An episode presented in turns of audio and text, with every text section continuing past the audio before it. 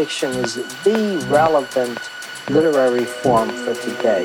Of all different types of fiction, science fiction is the only one which takes as its basic assumption that societies are going to change and which sets its stories against a fundamentally different society, something with great differences in it, whether it's time travel, whether it's overcrowdedness, whether it's space travel, whatever. It's not the present.